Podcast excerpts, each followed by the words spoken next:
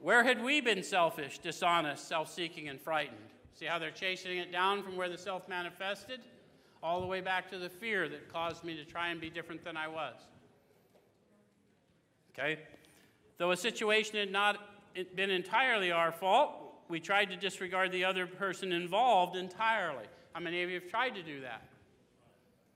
It's very hard, isn't it? How many of you have found that if you have someone else that's trying to help you grow in the spirit, we, we call them mentors, we call them sponsors, we call them closed mouth friends. Yes?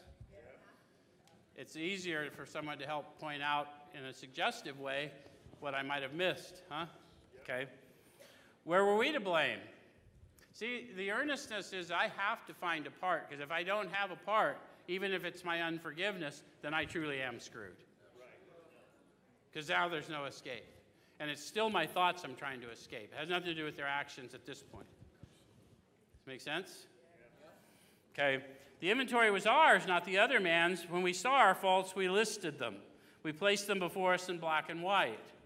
We admitted our wrongs honestly and were willing to set these matters straight. So you notice how they did that in order. Yes. I wasn't, I didn't admit them honestly and get willing to make them straight till I saw the part I played. Right.